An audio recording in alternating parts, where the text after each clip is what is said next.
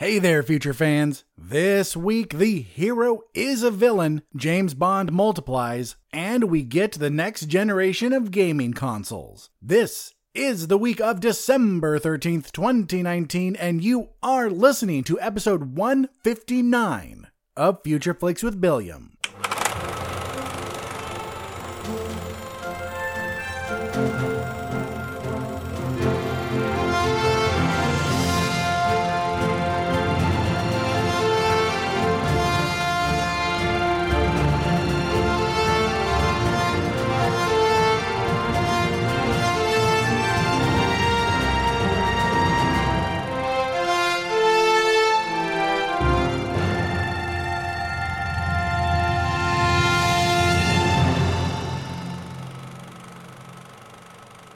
Everyone, welcome to the show. We have a we have kind of a ninja week for movies. Why is it a ninja week? Because I did not see this one coming. I thought it was going to be another meh week. Um, besides the big one, there's one big one I was aware of. But then when I was working on the notes, I noticed that there's actually a lot of very interesting things, and there are a couple actually indie movies. Okay, maybe not indie movies per se, maybe not all of them are indie, but at least movies that aren't huge wide releases that look really good. So this is another week where we have more movies in the limited section, but I'm gonna try to keep it short because I do have a lot to do this week, but I thought I didn't want to cancel the episode just because I might end up canceling next week, seeing as it's the week before Christmas, so I might actually take a two-week break for Christmas. We'll see. So if next week no episode comes out, do not be surprised, and I am very sorry to to inconvenience you so much, to do the terrible, terrible tragedy, the terrible crime of not putting out an episode, because I know you rely on my show to survive. It's like air for you. It's like water for you. And you need this. I know this, and I deprive you, and I'm sorry, but I do hope you understand.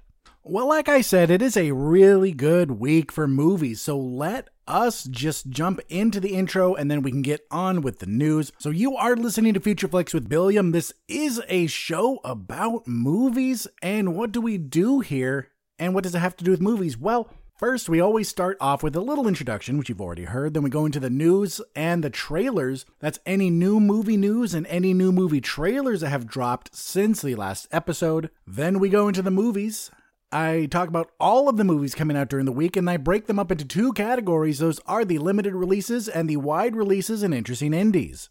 In both of those segments, I tell you what the movie is, what it's about, and who's in it, but that's where the limited section stops. In the wide releases section, I talk a little more. I give my thoughts on the movie, and then I wrap it all up with a little score, which I call the Billiam's Interest Level Score, aka the Bill Score. That score can go anywhere from a zero to those awful movies to an eleven for those movies that make me so excited and thankful that I live in a world with movies. We then wrap it all up with a question of the week, and then I send you along your way to the other great shows in the Somewhat Nerdy Podcast Network, as well as the wonderful friends of the show. So without further ado, let us step into the first segment, which, as always, is the news. This just in from Hollywood, the news.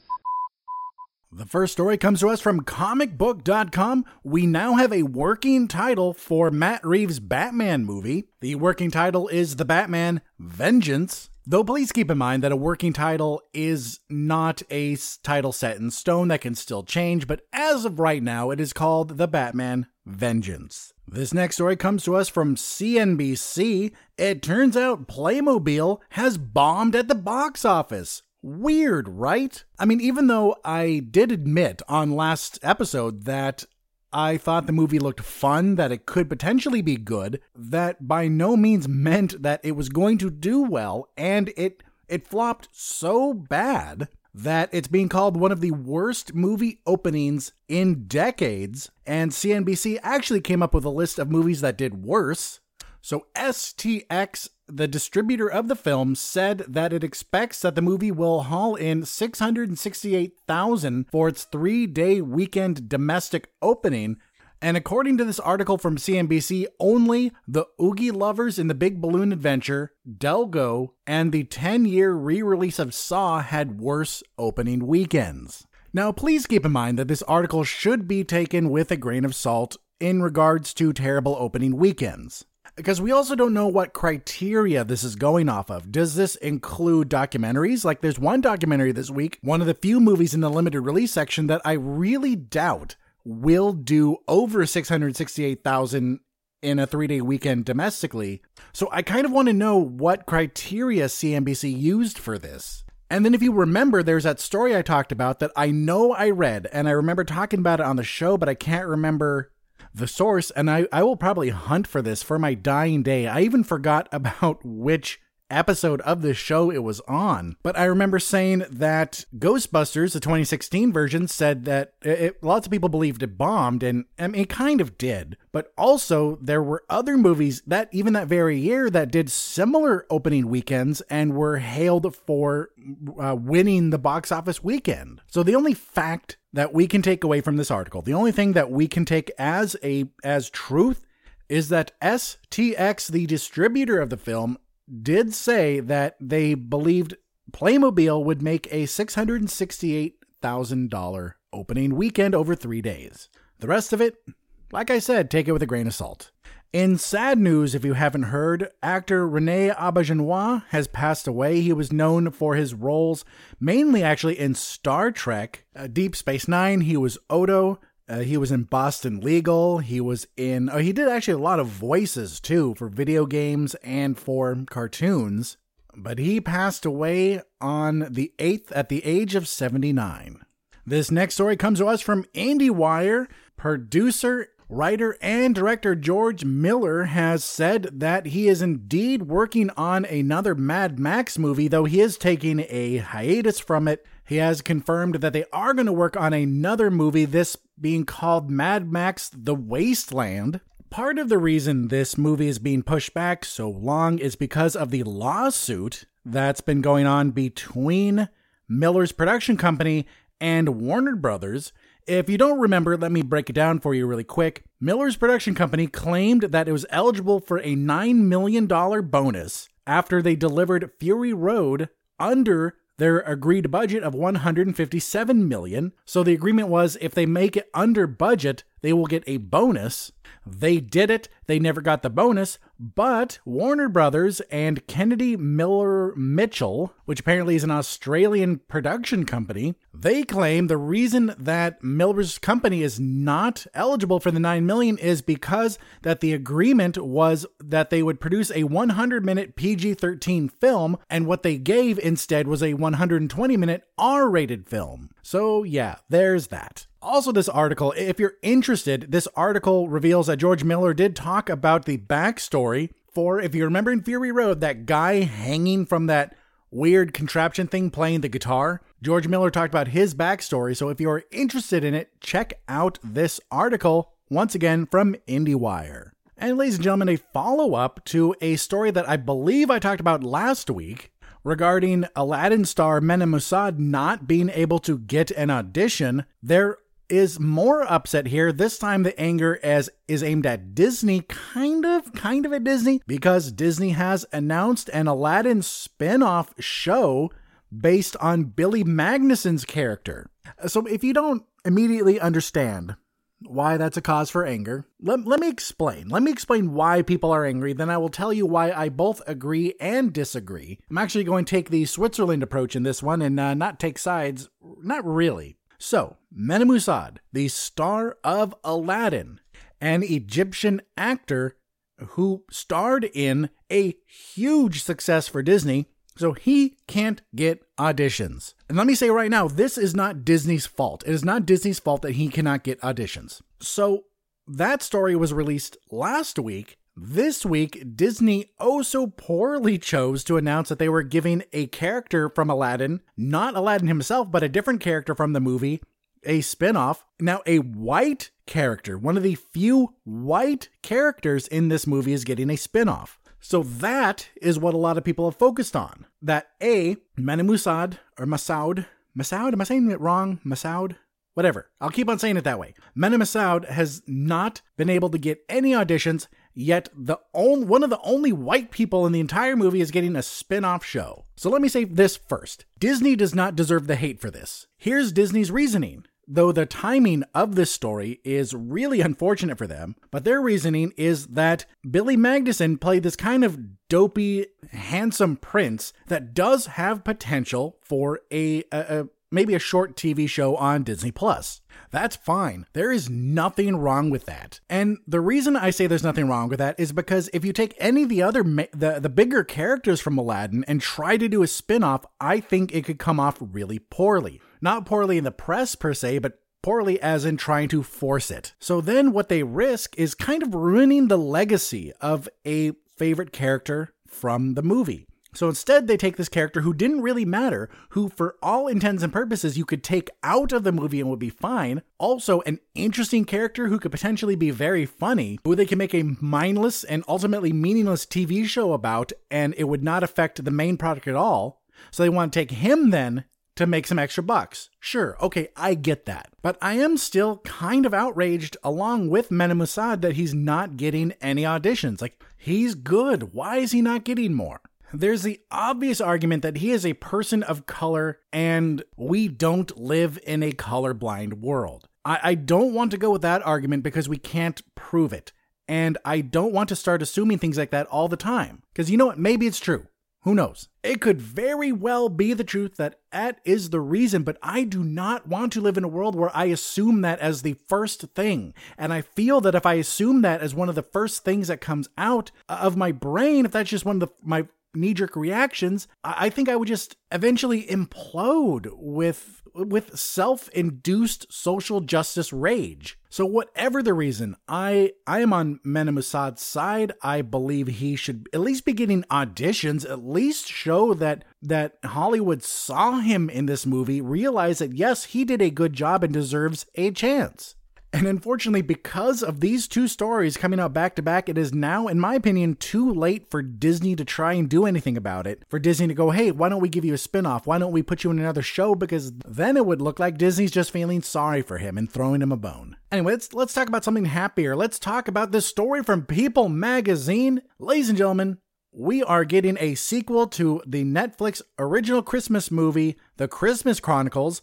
This so far is being called, wait for it, The Christmas Chronicles two, and it is set to star Kurt Russell and Goldie Hawn. No news yet if the kids are returning, but at least Kurt Russell and Goldie Hawn are returning. Chris Columbus is returning to work on the movie, at least as a director. I don't know if he has any other involvement in it besides directing, but apparently Kurt Russell and Goldie Hawn are bringing a lot of love and laughter to the set, so aww.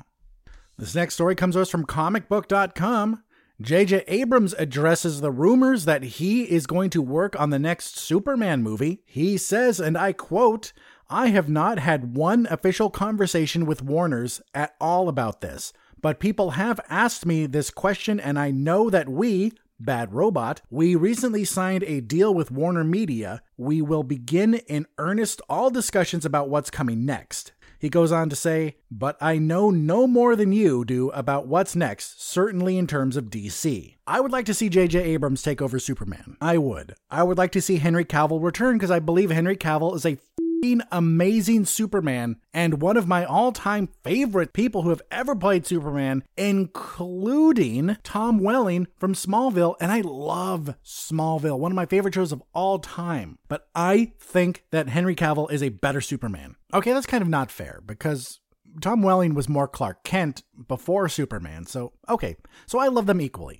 In a recent interview, this according to IndieWire, Martin Scorsese doubles down on two of the biggest complaints about The Irishman. The first is the runtime, and the second is Anna Paquin's one line of dialogue. He said when it comes to runtime, they kept in mind that this was a Netflix movie, so they were taking advantage of the venue. That is to say, people can pause and go to the bathroom or get snacks whenever they want. And apparently, I never knew this, but apparently movies that are too long, some theaters don't even show them because it f***s up with their timing so much. As you can assume, as we can all assume, timing is very, very important for the movie theater industry. So uh, supposedly movies that run long, like three hours plus movies, kind of f- with things. So Scorsese knew that this would not be an issue with it being a Netflix movie. Regarding Anna Paquin's one line of dialogue, he says that she doesn't need to say anything to make an impact. Also, he purposely requested that this character, supposedly in the writing for the movie before Paquin was cast, that Peggy had no lines. That instead, okay, actually I'm going to paraphr- uh, paraphrase because Martin Scorsese gives this, this long little uh, speech about Anna Paquin in the movie and gives specific examples. But basically what he's saying is that her her impact in the film isn't shown through dialogue, but her more of her reactions to everything and the fact that she knows. She knows what's going on. She knows things that she's not supposed to know, and Scorsese made it so that she shows it instead of saying it. An interesting note, some of you may remember that I have a friend who is a former movie critic. Yes, the kind of people I hate. And we bitch about movies all the time, but he watched The Irishman going into it expecting to love it, and he said it was a mess and it was awful. And he said you can see Scorsese in it. You can see his touch, you can see his style, but the movie was just a mess. I'll see this sometime after Christmas, as Ann and I are prioritizing Christmas movies, but um, you know what? We'll see. In news from Games Radar, Star Wars: The Rise of Skywalker will introduce new force powers that J J. Abrams believes will infuriate some people. So basically the story is saying that new things are being introduced in the new Star Wars movie and will make people mad. In similar news, water is wet and Frankenstein's monster thinks fire is bad. God, poor J J. Abrams. He never, he honestly never had a chance. Ever. I've said it before. I'm saying it now. I'm going to say it the week The Rise of Skywalker comes out, that Star Wars fans hate Star Wars. So yeah, J J. Abrams can invent new force powers that could be through official canon, could be possible, but people would still hate it because it's new. Though one of the examples he gives is Rey's jumping, and uh, just on that, I'm sorry. I'm sorry, Mister Abrams, but force jumping is a thing. Luke does it. Obi-Wan does it. Qui-Gon Jinn does it. Darth Maul does it. Yoda. Darth Sidious. So many people who can use the force use the force jump. That is not new. Let's move on to a quick story from IndieWire. Apparently, you heard that Tom Holland was the reason that Disney and uh, and Sony made up. So apparently, that phone call was made by a drunk and crying Tom Holland who called Bob Iger. He called f***ing Bob Iger and cried to him on the phone, expressing his sorrow that Spider-Man may not be in the M C U, and apparently his speech made Bob Iger cry, and they bas- he basically made Sony and Disney kiss and make up. I love that story so much. I love Tom Holland. Oh, I love Tom Holland, and I, I hope he never does anything to break my heart. I hope he stays this wonderful, awesome person, and I I hope that no awful stories come out about him. And I just wish any phone call I have ever made drunk and crying had any sort of impact, but no, his his apparently do. All right, my future friends, we have a couple stories left, but guess what is in the news again? Guess what? Yes, the Snyder Cut, the f***ing Snyder Cut is still in the news. A cinematographer for the Justice League say that the theatrical cut that was released, well, in theaters, threw out ninety percent of Zack Snyder's footage. So you know what that means. We're not going to hear anything remotely close to the end of this story for some time. And a quickie from Cinema Blend, Henry Cavill still wants to play the Man of Steel because, duh, he's f***ing awesome. In a interesting story I never thought I'd hear from out dot com, gay Christmas movies may be coming to the Hallmark Channel, which really surprises me because Hallmark is a religious network. I mean, they may not screen super church movies, but they, they it is a religious company for, from the bare bones of it. So good for them. Really good for them. I'm not even being sarcastic with that. I hope this is true. Because you know what? I've read books about straight romance and gay romance. And there's one thing I know. It's that love is awesome. And a love story is still just as cute when it's two dudes or two ladies. In news from Digital Spy, comic book nerds are bitching about the design of Taskmaster in the Black Widow movie. Once again, nerds are angry about something? That's so weird. And there's one story I forgot about, and this is the last one. Justice League director Zack Snyder. Where have we heard his name before? I, I don't know. Have we talked about him ever? Probably not. Anyway, he addresses the rumors about the Snyder Cut and if it truly exists. And on the Instagrams, he posted a picture of a bunch of reels of movies and says, is it real? Does it exist? Of course it does. Yeah, we're not going to hear the end of this shit. No, we're not going to hear the end of this shit until either it gets confirmed that it, the Snyder Cut's going to be released, or that Warner Brothers completely and one hundred percent puts an end to it by saying no. Well, my future friends, that is it for the news. Let us jump into Uh, actually, our break. I almost skipped it. Let's go into our first break as we hear a word from our friends at the Somewhat Nerdy Radio Podcast. Please stay tuned. Are you troubled by a lack of common interest in your social sphere? Do you experience feelings of nostalgic sentiment in your day-to-day life? Do your family or coworkers not understand your quotes, quips, or references? If the answer is yes, then don't wait another minute. Pick up the phone and download the nerdiest professionals in the galaxy. Somewhat Nerdy Radio. Our nerdy and informative hosts are available twenty-four hours a day on your favorite podcast app to fill all your super nerdy needs. Good, Good journey, journey, nerds. Download and subscribe Somewhat Nerdy Radio, Future Flicks with Billiam, and Nerds of the Squared Circle on iTunes, SoundCloud, your favorite podcast app, or stream us at somewhat nerdy dot com. Good journey, nerds. And we're back. We are back with everyone's favorite segment, the Trailer Trove. Avast, and welcome to the Trailer Trove.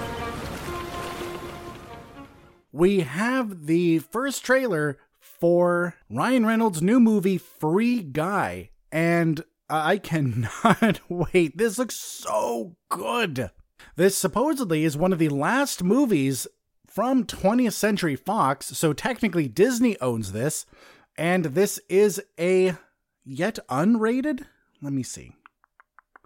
I cannot actually see a rating, but it's either heavy P G thirteen or soft R, but just kind of imagine if Deadpool and Wreck-It Ralph had the best and most beautiful baby you have ever seen. So we have we have Ryan Reynolds, who plays Guy, and he lives in this in this world that's crazy. There's guns being fired all the time. People are being hit by cars. Everything's everything's going crazy. He finds out that he's an N P C inside a brutal open world shooter video game, and he decides to fight back. This stars Ryan Reynolds, of course, Taika Waititi, Lil Rel Howery, Jodie Comer, uh, let's see, who else? Anyone else big? No one else really big. But this movie looks insane. I cannot wait. There are some people expressing concerns about this movie, expressing concerns that if it is a P G thirteen movie, and it does well, it will show Disney that they don't need to keep Deadpool as a rated R property. I'm not going to go that far. I- I'm not going to go that far and, and say that. We have already been told that Deadpool is going to stay rated R, but of course that could always change. But I- I'm not as concerned about Deadpool staying R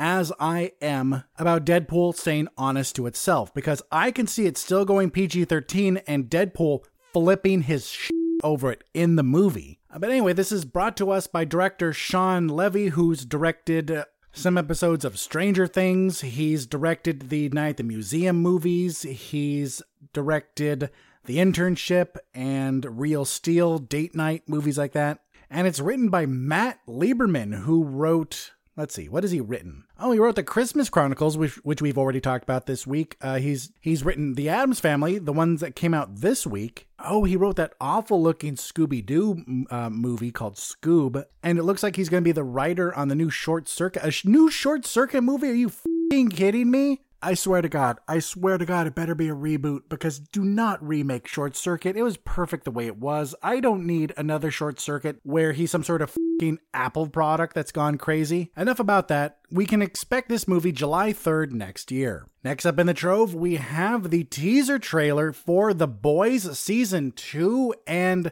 And I have to say it, I'm excited. I know I had my, my my reservations, my trepidation regarding The Boys Season one, but I actually really liked it. It wasn't as bad as a lot of people were saying, and I'm not saying bad as in quality-wise, I'm saying bad as in gross.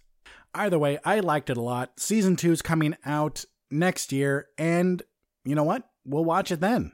You know what, folks? I'm just... I'm. I'm looking through the YouTubes for any new trailers I may have missed. Because of course I'm talk- I'm going to talk about the big ones that have come out since the last episode. But I want to save those for last. But I just saw this video released by Vanity Fair. And it was Big Bird takes a lie detector test. And that's all I need to know. You got me. I'm I'm saving that video for later. Did that sound sexual? That shouldn't have sounded sexual. I'm just going to save that and watch it later. Like, I'm tired. I'm just really tired. So I've told you, I've mentioned on the show already what what I do at the store, that I work at a natural food store. I, I used to be the one of the bookkeepers. Now I'm weekend bookkeeper and I work holiday the holiday desk. But we've just lost everyone at the holiday desk but me. So it's just me now. So it's just a little tiring. Well, let's talk about the next movie, which is Mulan. We have a full trailer for Mulan, and oh my god, I have chills. This looks like a honest to god great movie. You know, after I got over the way Will Smith looks in uh, looked in Aladdin, I thought it looked like a good movie. I thought Beauty and the Beast looked like a good movie. But that's good as in just a entertaining Disney a hu- big entertaining Disney film. This looks good on a different level. And I think it's because they're not simply trying to recreate Mulan, but in live action, it actually feels like a like a movie in the vein of Crouching Tiger, Hidden Dragon, or House of Flying Daggers. Obviously not that fantastical in its fighting, but it just feels like, it feels like if the Mulan cartoon had never been a thing, I would still be equally psyched to see this. And honestly, I am shocked at how good I think this looks. So this stars Yifei Liu as Mulan. I'm not too familiar with her. I did see Forbidden Kingdom, which she was in, but more importantly, it looks like she does such a good job that I don't give a flying shit that I am not familiar with her. She looks amazing in this. And let's add the fact that we have Donnie Yen and Jet Li in this. What more do you need to know? There's nothing else you need to know. Nothing else is important. Watch a trailer, keep the cast in mind, and also keep in your mind the fact that this somehow doesn't feel like just another live-action remake. This feels like the people behind this tried to make an honestly good film, despite the fact that this is based on a Disney cartoon. And you know what? I cannot wait for March twenty-seventh when this comes out. Anja said that she said they didn't get Scarlett Johansson to play her, which of course she wasn't serious. She was referring to Scarlett Johansson in Ghost in the Shell.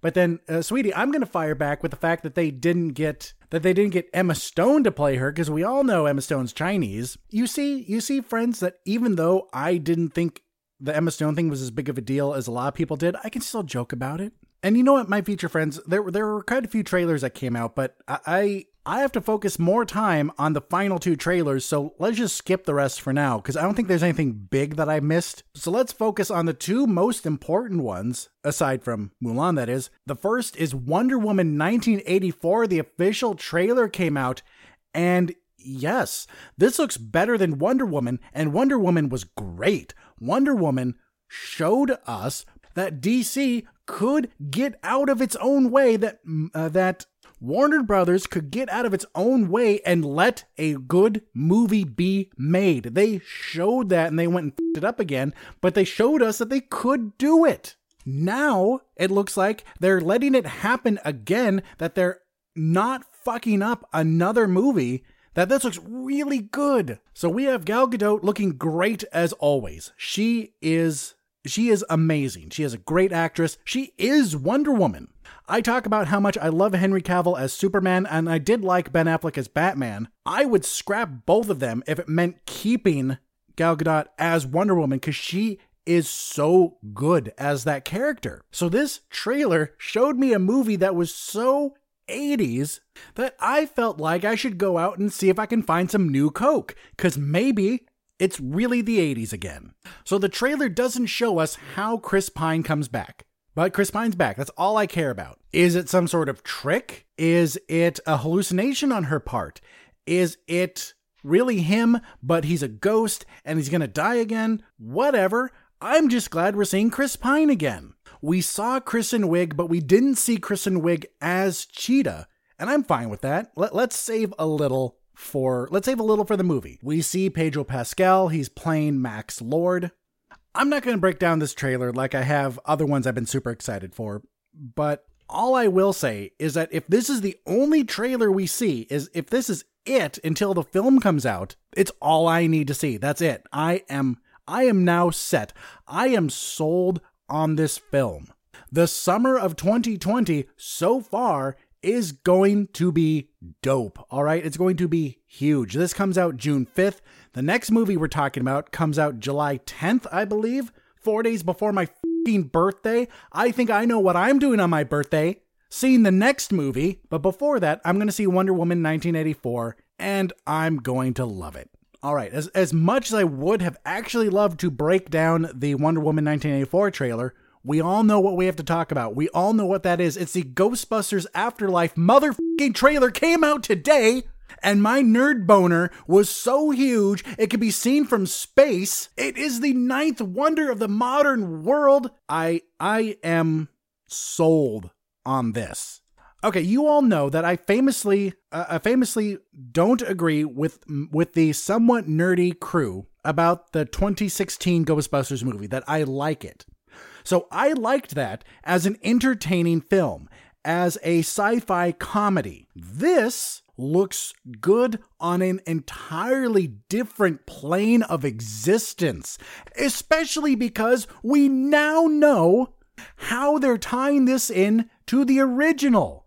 So if you did not see this, if you did not see the trailer yet, pause right now and watch it. Okay, pause right now, watch the trailer, because I'm about to talk about it and what we have learned. So what we have learned is that this takes place in a small town.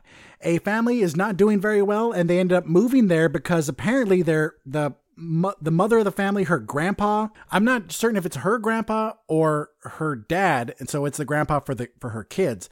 But anyway, her one of her relatives, be it her dad or her grandfather, has a house that they move into. Weird stuff is happening in this city. The two kids stumble upon a ghost trap in their home. Paul Rudd, they show it to Paul Rudd, who's their teacher. He knows what it is, and he goes online, shows them old videos from the eighties that just happens to be scenes from Ghostbusters. And that's when we find out that McKenna Grace and Finn Wolfhard are related to Doctor Egon f***ing Spangler, the head Ghostbuster. Did I get choked up watching the trailer? I'm going to lie to you and say, no, I didn't. Because I think this is a perfect, I think this is a perfect nod to Harold Ramis. I think Harold Ramis would approve of this were he still alive. So this trailer shows that ghosts are coming back. This trailer shows that those kids are related to one of the Ghostbusters. It also shows that the equipment and the Ecto one, the fucking Ecto one, is in their house. Well, the Ecto one's in the barn. And we see the kids driving this thing, chasing a ghost with a proton pack. We see that the Ecto one now has a gunner's seat. And I am just wondering, if I hear some hateful nerd talk shit about this trailer, I'm wondering if I could resist punching them in their f***ing face. Because this, this is what I want. I want this. I want this right now. I want this more than I wanted Avengers Endgame. I want this more than I want Wonder Woman. I want this more than I want another Superman movie with Henry Cavill. Okay, they can take that away. As long as I have this, I am good. This is all I need. And just ask me a question. Would I rather have this or another Stargate movie with the cast of S G one in it? I would rather have Ghostbusters. I would rather have this because it looks so good. This looks so good that I don't care that they're not just doing a straight sequel where it's just the same group again, sans Egon, of course, and maybe Gozer's coming back. Maybe maybe it's Vigo again. I, I like this more than I like that idea. And the end of the trailer, when they're doing the montage and you hear and you hear the like lines from the first movie where it says, call it love, call it. No, he says, call it fate, call it luck, call it karma. So you hear that in the background, and then you hear the siren for the Ecto one, that f***ing siren. I could be dying, and I could hear that siren instead of an ambulance. I'd be like, yeah, okay, I'll take it. This is just as good. Now, we do have to look at the fact, we uh, we do have to acknowledge this. I have to tell you that this still could be trailer guy working his dark voodoo witchcraft. His or her, you know, it could be a woman, we don't know. I, let's be honest, probably a dude because it's such a huge ass. But it could be trailer dude working his magic. And if it is, if this movie actually sucks and this is him working his magic, I will find him and I will kill him for breaking my heart. But if the movie is at least half as good as the trailer makes it look, it will be everything I have wanted in life. Ghostbusters has been, is, and always will be one of my favorite films, one of my favorite franchises, one of my favorite things in life. So even though in this trailer, we don't see any of the originals. We don't see any of them who have been confirmed to be in the movie. We do know that Bill Murray, Annie Potts, Dan Aykroyd, and Ernie Hudson and Sigourney Weaver, we all know, we know they're returning. This is a fact. Even though we haven't seen any of them in the trailer, I am still stoked for this. And and something interesting, I was looking down the the, the cast list, and it has Ernie Hudson's character as Doctor Winston Zeddemore. Okay, so this could be one of two things. This could be a, a mistake. Whoever whoever gave the information for this I M D B page could have made a mistake and went, oh, Doctor Venkman, Doctor Stans, Doctor Zeddemore, right? Or we could acknowledge the fact that Ernie Hudson always wanted more for Winston, and now he's getting it. If this was the only movie coming out next year, the only film, I would be okay with that. If Star Wars The Rise of Skywalker gets canceled, never comes out, but it means I get this film, I would be okay with it. Ghostbusters Afterlife comes out on July tenth, twenty twenty, and it gets infinity out of eleven. All right, future fans, well, that is it for the trailer trove. Let us take our next break as we hear word from our friends at the Nerds of the Squared Circle podcast. Please stay tuned. Nerds of the Squared Circle on somewhat nerdy dot com. Nerds of the Squared Circle on somewhat nerdy dot com. Nerds of the Squared Circle on somewhat nerdy dot com. Hi, I'm Sam Jericho of somewhat nerdy dot com's Nerds of the Squared Circle. Join me, Snarf Chris, and the dude with the headband. We talk about wrestling and more wrestling. Do you like wrestling? Yeah! yeah! Then you should listen to our podcast. Do you not like wrestling? You should still listen to our podcast. somewhat nerdy dot com's Nerds of the Squared Circle. Subscribe to us on iTunes or your favorite podcast app today. Nerds of the Squared Circle on somewhat nerdy dot com. And we're back. We are back with the limited releases. And since we have so few movies in the limited section, what I'm going to do, like I've done in the past, is I'm going to talk about the limited movies, then I'm going to go right into the wide releases, talk about maybe four of them, then do our next break. So let's start with the first movie in the limited release section, which is called Cunningham. The iconic Merce Cunningham and the last generation of his dance company is stunningly profiled in Alla Kovgun's three D documentary. Through recreations of his landmark works and archival footage of Cunningham, John Cage, and Robert Rauschenberg. This is a documentary that's so behind the time, they're still doing things in three D. If you have any idea who any of these f***ing people are, you may want to watch this. And the next two movies normally would make it in the wide releases because one of them looks interesting, the other is a kind of big-ish family film, but they're both only getting limited theatrical releases this week, getting wider releases later. So the first one is called A Shaun the Sheep Movie, Farmageddon. And yes, that is the official title. Not Farmageddon, a Shaun the Sheep movie, but a Shaun the Sheep movie, Farmageddon. When an alien with amazing powers crash lands near Mossy Bottom Farm, Shaun the Sheep goes on a mission to shepherd the intergalactic visitor home before a sinister organization can capture her. This is an animated movie featuring the voices of British people. That's not getting a wider release until later. The other limited movie is a movie called Bombshell. A group of women decide to take on Fox News head Roger Ailes and the toxic atmosphere he presided over at the network. This stars Margot Robbie from Suicide Squad, Charlize Theron from Mad Max Fury Road, Nicole Kidman from Moulin Rouge, Alice Eve from Star Trek Into Darkness, Kate McKinnon from Rough Night, Jennifer Morrison from Once Upon a Time, Bridget Landry Payne from Atypical, Liv Hewson from Santa Clarita Diet, Tricia Helfer from Battlestar Galactica, Connie Britton from Nashville, Allison Janney from Hairspray, and John Lithgow from Third Rock from the Sun.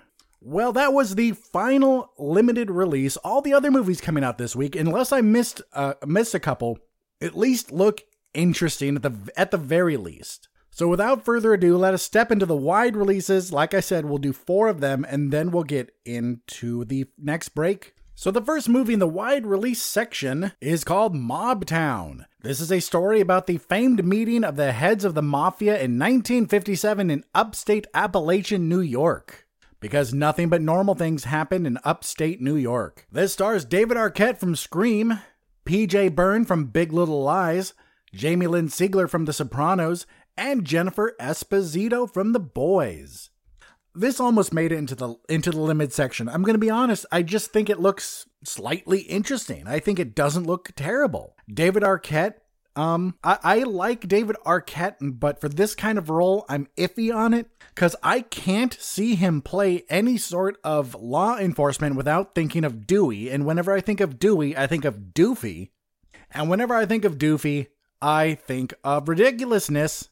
Not the Rob Dyrdek show, but just ridiculous things. And I, I'm wondering if that would interfere with it, or if I can watch this movie with David Arquette, who I do like, but if I go watch this serious movie with David Arquette and, you know, keep thinking about it seriously as it's going on. I know that's me being really unfair. I, I know it is. But I also have to be honest about this. David Arquette is so grilled into my mind, drilled into my mind as either Dewey or the dude from Eight-Legged Freaks or the main dude from Ready to Rumble. Goofy characters.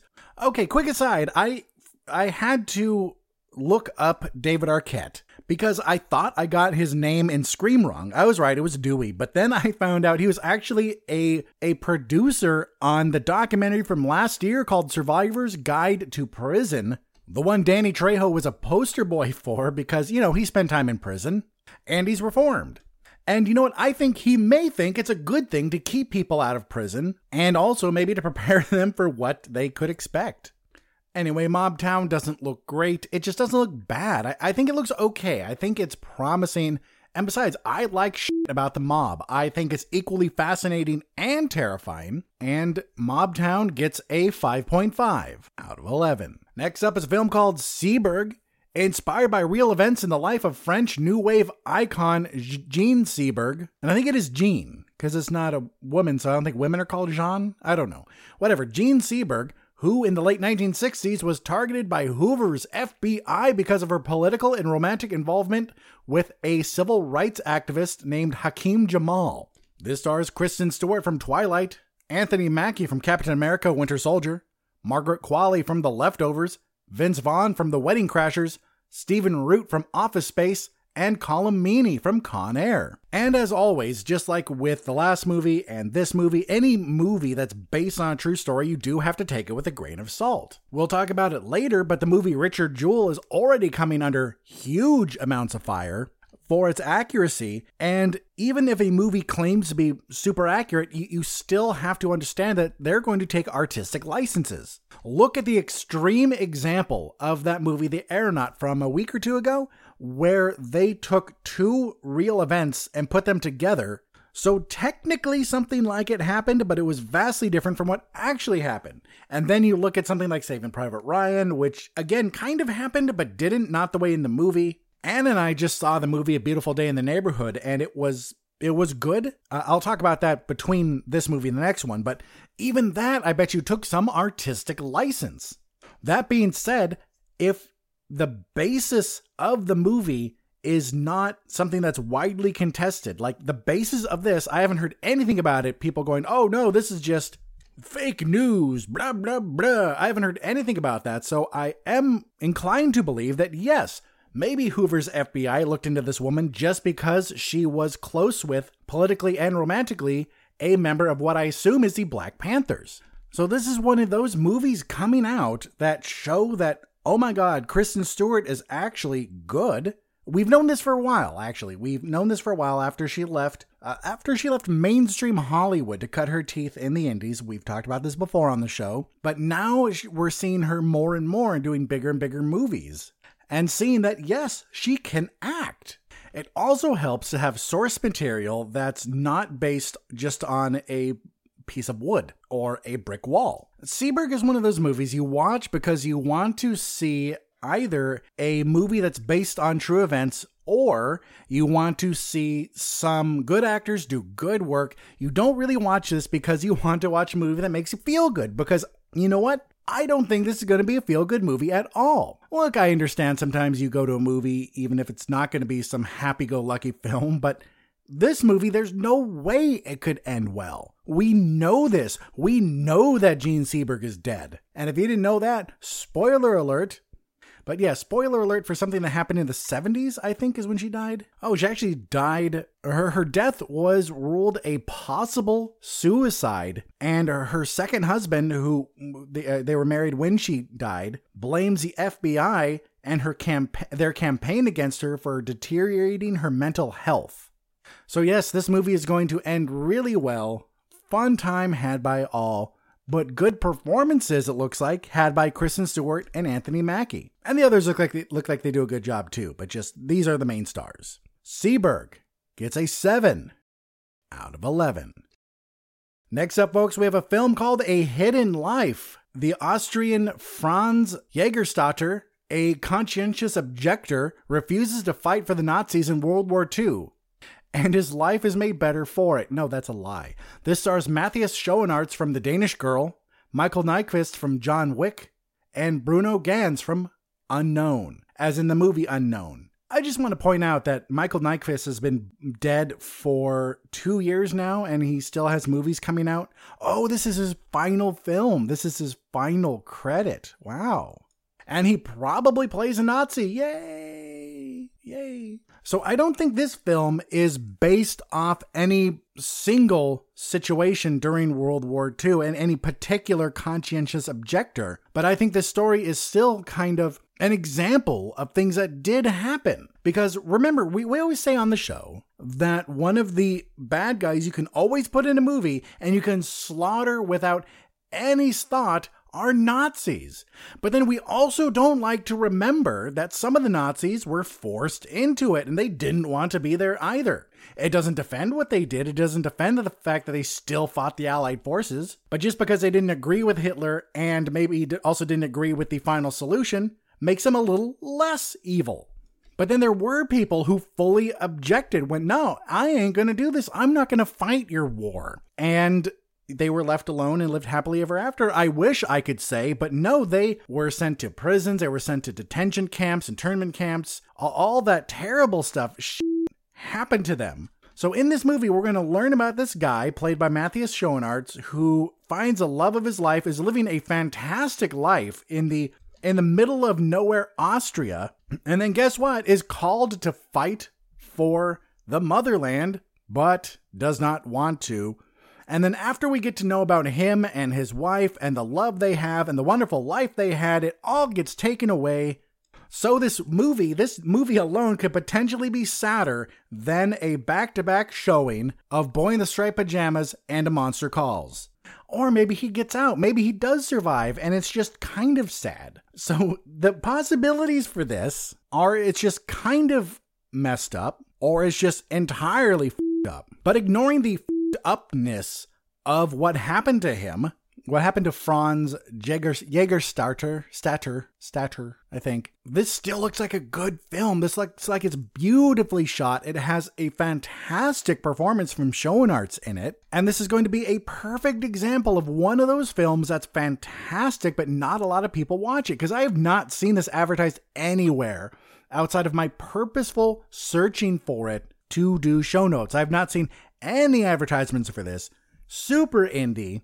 I'm pretty sure, and foreign. So it's going to be difficult to see this in theaters. I mean, just last weekend, my local indie theater got a got a indie documentary that I talked about earlier in the year. Uh, some documentary about water. I forgot what it was called. And my uh, movie critic friend at work loved it, thought it was really good. He goes, oh, Bill, you'd hate this shit. There was no superheroes in it at all. No explosions, no aliens. You'd hate it. But that right there is a reason that movies like this are so hard to find, because it's not going to release everywhere this weekend. Even though this is when the movie releases, that's not really how indie movies work. Not always. Not even the ones that are that are actually, that people know about, those ones that make the news, that, that actually get some money for advertising, even those, like movies like, what I talk about for show notes, The Danish Girl, movies like that.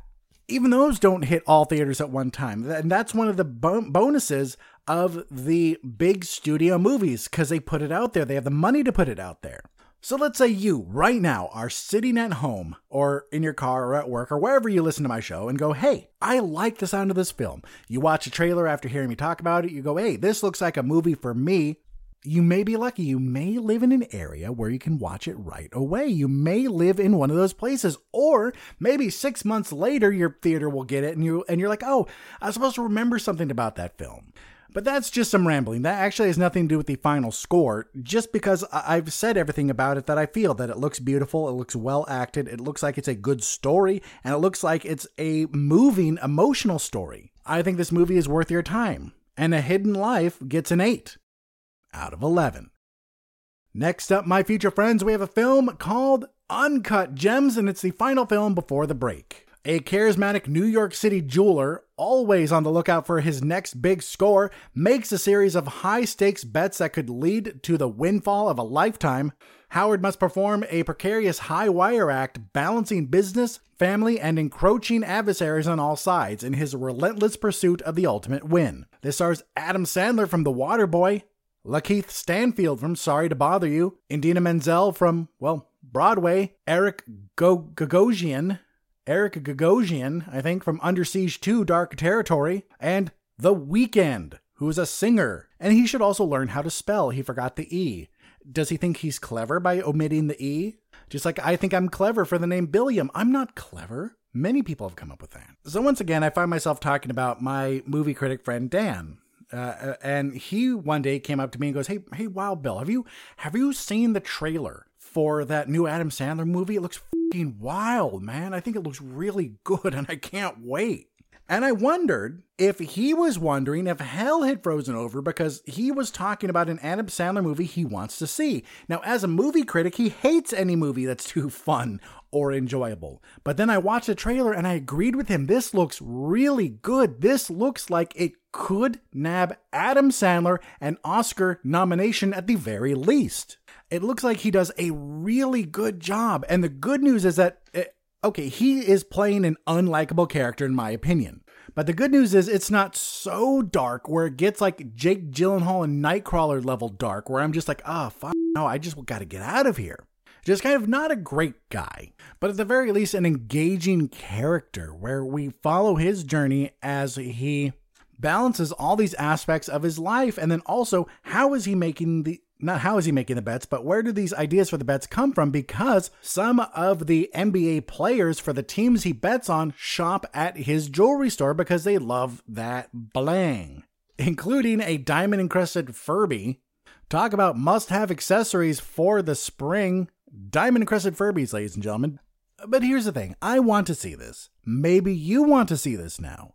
However, just like A Hidden Life, just like Seberg, just like Mobtown, these are movies you're going to have to wait for. So this is a great movie to put on your list of movies you can watch in the future, just because I don't think Uncut Gems is getting a wide release at all. I think this is going to be a super limited release, releasing slowly through indie theaters. Where will your local Regal, A M C, Cinelux, one of those theaters get this? Probably not. But remember, folks, if you want to see it enough, there is a way. Either you just wait till it comes to your local theater, or you just wait for it to hit streaming, or just buy it. Uncut Gems looks good, and it looks like Adam Sandler's best performance ever. So put on your yarmulkes. Here comes Hanukkah. Uncut Gems gets an eight point five out of eleven. Well, my future friends, that is it for the first part of the wide releases. So let us take a short break and we'll be right back after a word from our friends at the Watch Your Mouth podcast. Please stay tuned. There are several ways to raise money for a good cause. Some do it by running marathons. Some host high-dollar dinners. And some just do it by clever interneting. We here at the Watch Your Mouth podcast employ a different approach. Wall-to-wall, filthy fucking language. Go to a grocery store, I'm like, I know exactly what I need. I get in there, I'm like, yeah, the fuck did I even come here for? With our charity swear jar, every fucked up utterance from our unfettered gobs is a dime in the right direction. The motherfucker's a mouth breather. Gaming, movies, life musings, it's all here. Served on a bed of fucks and garnished with a crown of... Shut the fuck up! How the fuck did we get here? Fuck all that. Goddamn a jelly bean. So if you want to hear us do good things with bad words, check out the Watch Your Mouth podcast on iTunes. iTunes, SoundCloud, Facebook, or online at W Y M podcast dot com. And remember, swearing is caring, so watch your mouth.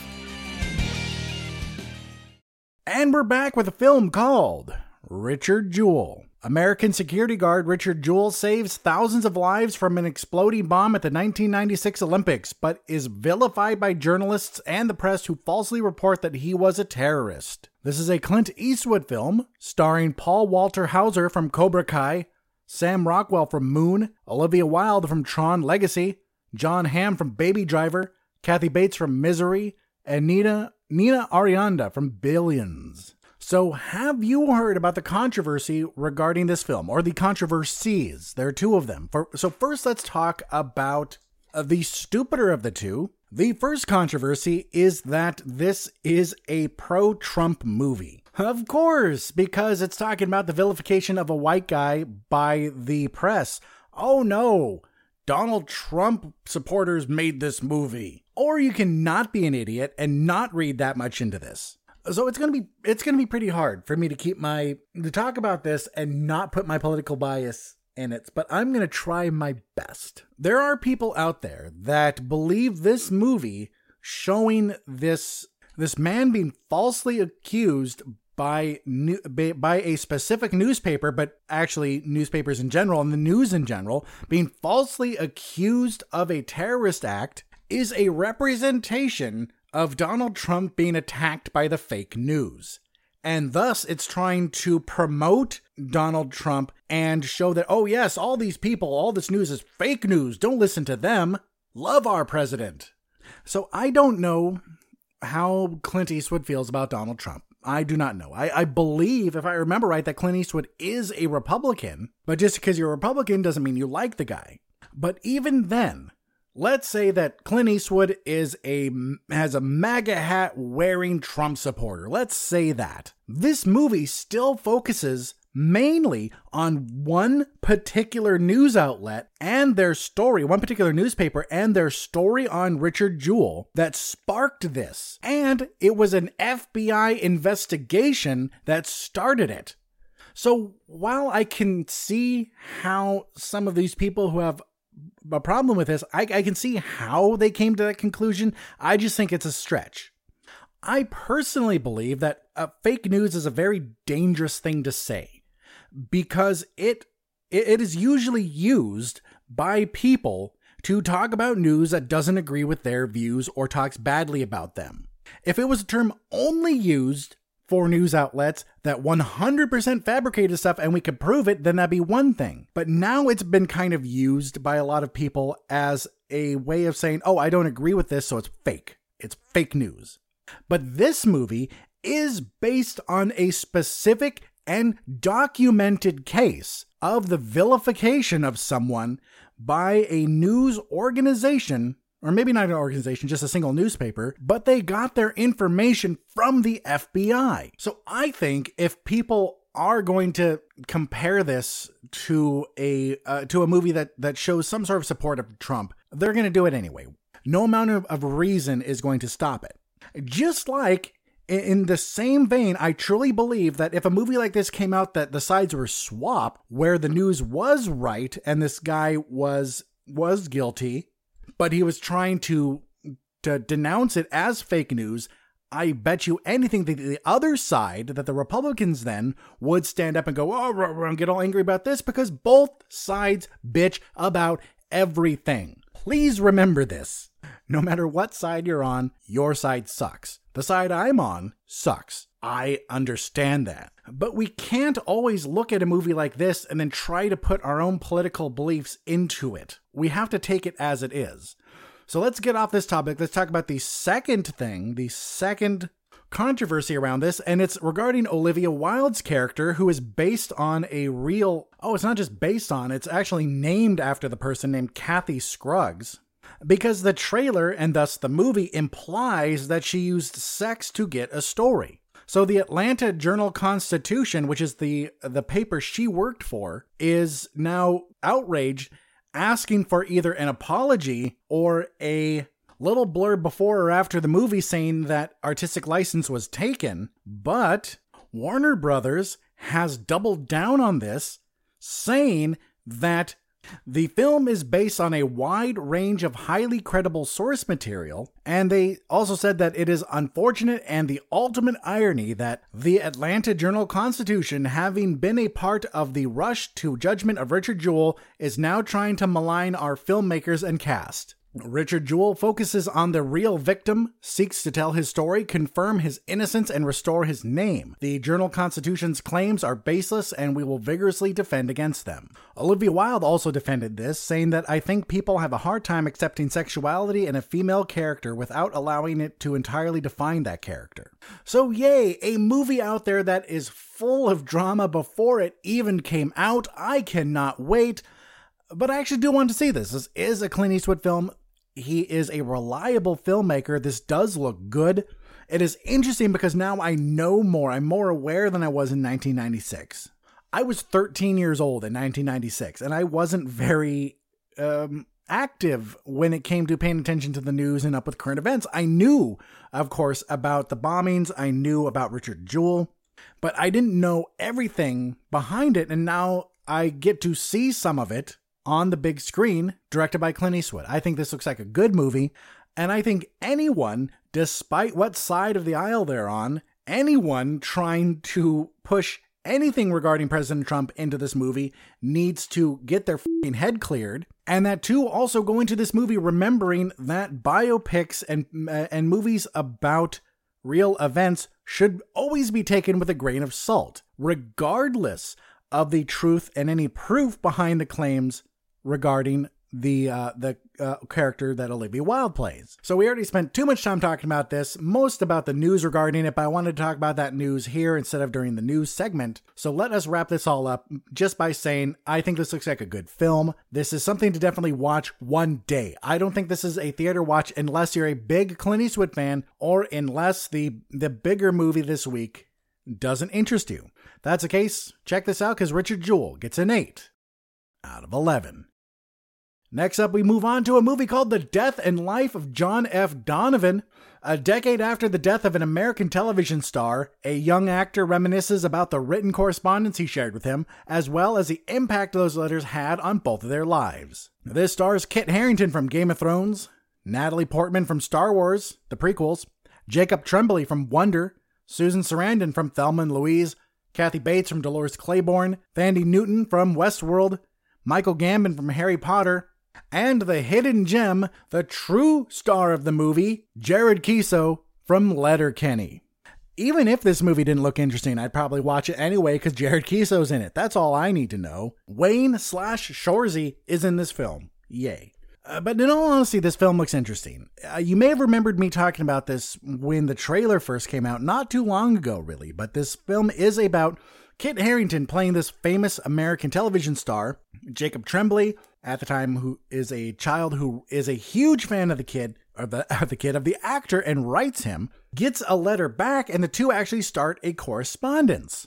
Kit Harington's character opens up to this kid, and they they actually have a... a true friendship, it seems. But now it's years later. Kit Harington's character is dead. Jacob Tremblay is grown up and is now played by, I forgot to mention him, Ben Schnetzer from The Book Thief. But things weren't easy for this kid because it did come out that John Donovan had a pen pal that was a little kid. So first, no one believed the kid, called him a liar, goes, you're a filthy little liar. His mom's like, oh, you've been lying for years. And the kid said, well, no, I just didn't want to tell anyone. Which makes me wonder, how does the mother not know that the kid is getting letters from someone? Doesn't isn't she the one that checks the mail? Does he did he every single time check the mail first? But anyway, so then it came out that John Donovan was writing this kid, so people are like, oh, you have a pen pal who's a little kid. Isn't that kind of fucking weird? And now it's years later, and this kid has to figure out, does he want to share the letters? Because Donovan left it up to him. So I think this looks like a good film. It has a good cast. It could potentially be very uncomfortable, but also very touching. Now we have this actor, this huge actor, super famous. Everyone loves him. But the only person that really gets him is this kid, because he just writes to this kid. So this seems like a very interesting, very unique story, and I can't wait to watch it one day. The Death and Life of John F. Donovan gets a seven point five out of eleven. Next up, we have a film that didn't really need to be made, but it was anyway. It's called Black Christmas. A group of female students are stalked by a stranger during their Christmas break. That is until the young sorority pledges discover that the killer is part of an underground college conspiracy. This stars Imogen Poots from Green Room, Carrie Elways from Saw, Lily Donahue from Dirty John, Brittany O'Grady from Star, and Alice Shannon from the twenty eighteen version of Charmed. So yeah, an, an all-star cast there. Um, this doesn't look bad, but it also doesn't look good. This this is a movie that never needed to be remade. It was already remade once. Perfectly, Anne adds. But I still ask the question, why did it need to be remade in the first place? Whether or not it turned out well, it I, I still wonder why. Who looked at that and goes, I know it should be remade. Black Christmas. So I wonder now, who was sitting at a desk and says, I know what needs to be remade again, Black Christmas. Anne actually brought up a good point. It's that there is now a person of color in the series, but that is not enough of a reason to remake it. That being said, still, it doesn't look bad, but it also doesn't look good. This looks eh. This looks like a movie that you don't need to see. Watch the original, watch the remake, or the first remake. Do one of those instead. Unless you're a, an amazingly huge fan of Imogen Poots, I would skip this. I'm just a fan of Imogen Poots because she has a funny name and it makes me smile. But otherwise, I'm going to skip this. Black Christmas gets a five point five out of eleven.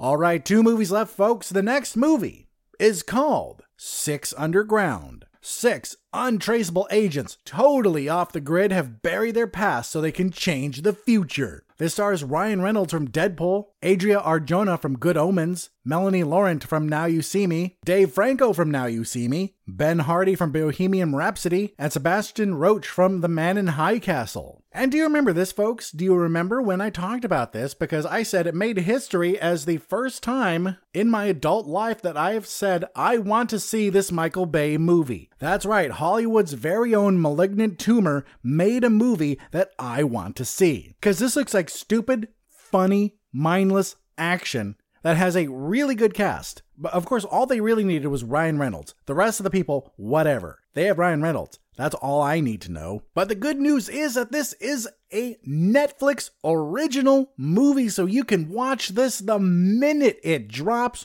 You don't need to spend a dime on it besides some snacks, unless you already have popcorn in your house, in which case, yay, you have it all. That's everything you need. And I don't think you'd be disappointed. I think if you go into this realizing you're just going to watch an off-the-wall action movie, you should be happy with the results. Just like the pick of the week, you have to go into it with the right mindset. But of course, with movies like this one and the pick of the week, if you go into it with a mindset other than, I just want to have fun, you are doing it wrong and need to get your head checked. Six Underground would have been the pick of the week if it came out last week. It would have been the pick of the week if it came out, I think, next week? Nope, that was wrong. Definitely not next week. But Six Underground could have been the pick of the week if the next movie didn't come out. And the next movie made it his pick of the week just because it's so fun, so ridiculous, so enjoyable. Just like Six Underground, but more so. If you want to watch a better quality movie, maybe. If you want to watch something that you can raise your pinky as you drink your wine and say you're watching cinema, then maybe watch Richard Jewell, Death of uh, Death and Life of John F. Donovan, Uncut Gems, Hidden Life. Watch any of those. But for fun, for enjoyment, watch Six Underground or the next film. Six Underground gets a nine out of eleven. And next up, folks, is the pick of the week. So say it with me. The pick of the week is called Jumanji: The Next Level. The gang is back, but the game has changed as they return to rescue one of their own.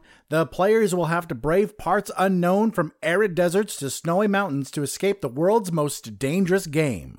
This stars Dwayne Johnson from Rampage, Karen Gillan from Avengers Endgame, Jack Black from School of Rock, Kevin Hart from Central Intelligence, Danny Glover from Lethal Weapon, Danny DeVito from Batman Returns, Nick Jonas from Camp Rock, Aquafina from Ocean's eight, Madison Iceman from Annabelle Comes Home, Colin Hanks from Orange County, Alex Wolff from Hereditary, Morgan Turner from Wonderstruck, and Rhys Darby from Flight of the Conchords. And I think it's interesting that some of these actors have worked together before, not just on the first Jumanji movie, but other films. Like Dwayne Johnson and Kevin Hart were in Central Intelligence, and um, Jack Black and Colin Hanks were in Orange County. Not terribly important to know, just fun. But here we go. This is the film that I let pass by when it came out. When it came out, I did think it looked funny, but I never saw the first one. It wasn't until uh, a year later that I watched it and loved it. Jumanji: Welcome to the Jungle knew exactly what to do. It took a movie that never really needed a sequel, and then it proved to me why it should exist. It was so much fun. And also, it paid homage to the original, but was its own thing. So it didn't try to be the original. It didn't try to be a true direct sequel. It was truly its own thing, and they did a great job with it, and it was it was just mindless fun. I laughed so much. I was invested in this. I cared. It was funny. It was over the top. It was everything I wanted in a movie like this, and now they're doing it again, and it looks like it's the, more of the same, which is what we expect, which is what we should want from things like this. You know, I do want challenging movies. I do want unique and, and new movies. I do want movies that make me go, wow, that was an experience. I saw this. I was on an emotional journey. But then I also want movies that make me laugh, that just make me excited, that make me happy. And that's what this is. If you don't like this film, if you didn't like the last one, if you didn't even give it a chance, do you hate fun? Yes. No, I'm kidding. It could just not be your thing, and that's fine. But I think for a lot of people, this is their thing. I think this is just pure enjoyment. Let's mention him for a third time this episode. Dan, the former film critic, I don't think this is his thing. I don't think he'll ever watch it, and I won't fault him for that. It's just not his bag. For me, for a lot of you, sure, this is the film to watch. This is fun. This is one of the reasons cinema exists. This is a perfect example of why I have an issue with all the people who hate on Marvel. It's because films like Jumanji exist too, which also don't fall into what Martin Scorsese and all these other people think movies should be. But it, they are. They are what movies should be.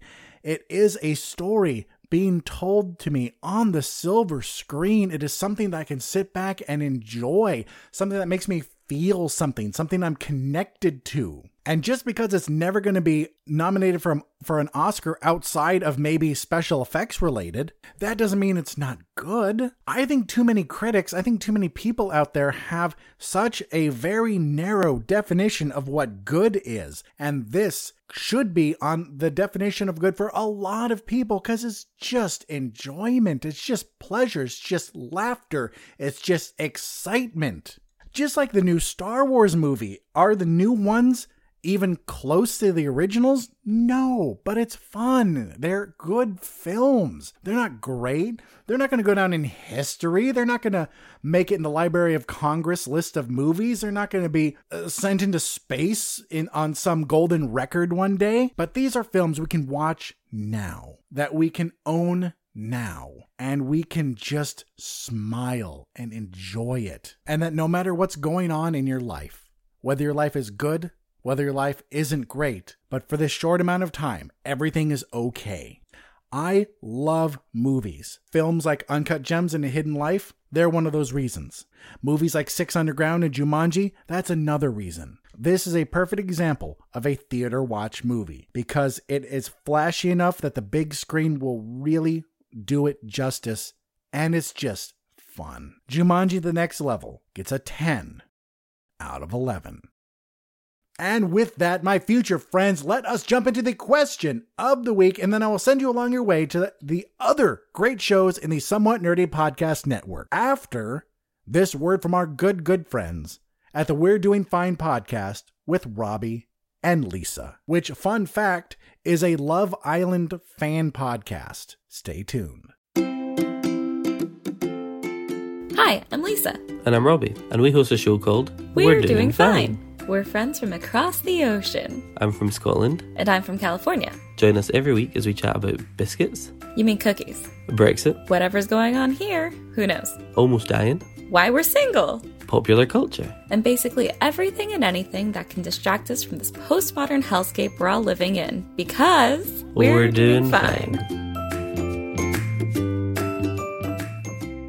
And we're back. We are back with the question of the week. And if you need a reminder, the question of the week was, what Christmas movie kicks off the holiday season for you? And if you don't have a regular one, which one will you or have you watched first this year? Let's go to our first answer, which comes from our good friend Frat Matt, who says, Elf, always.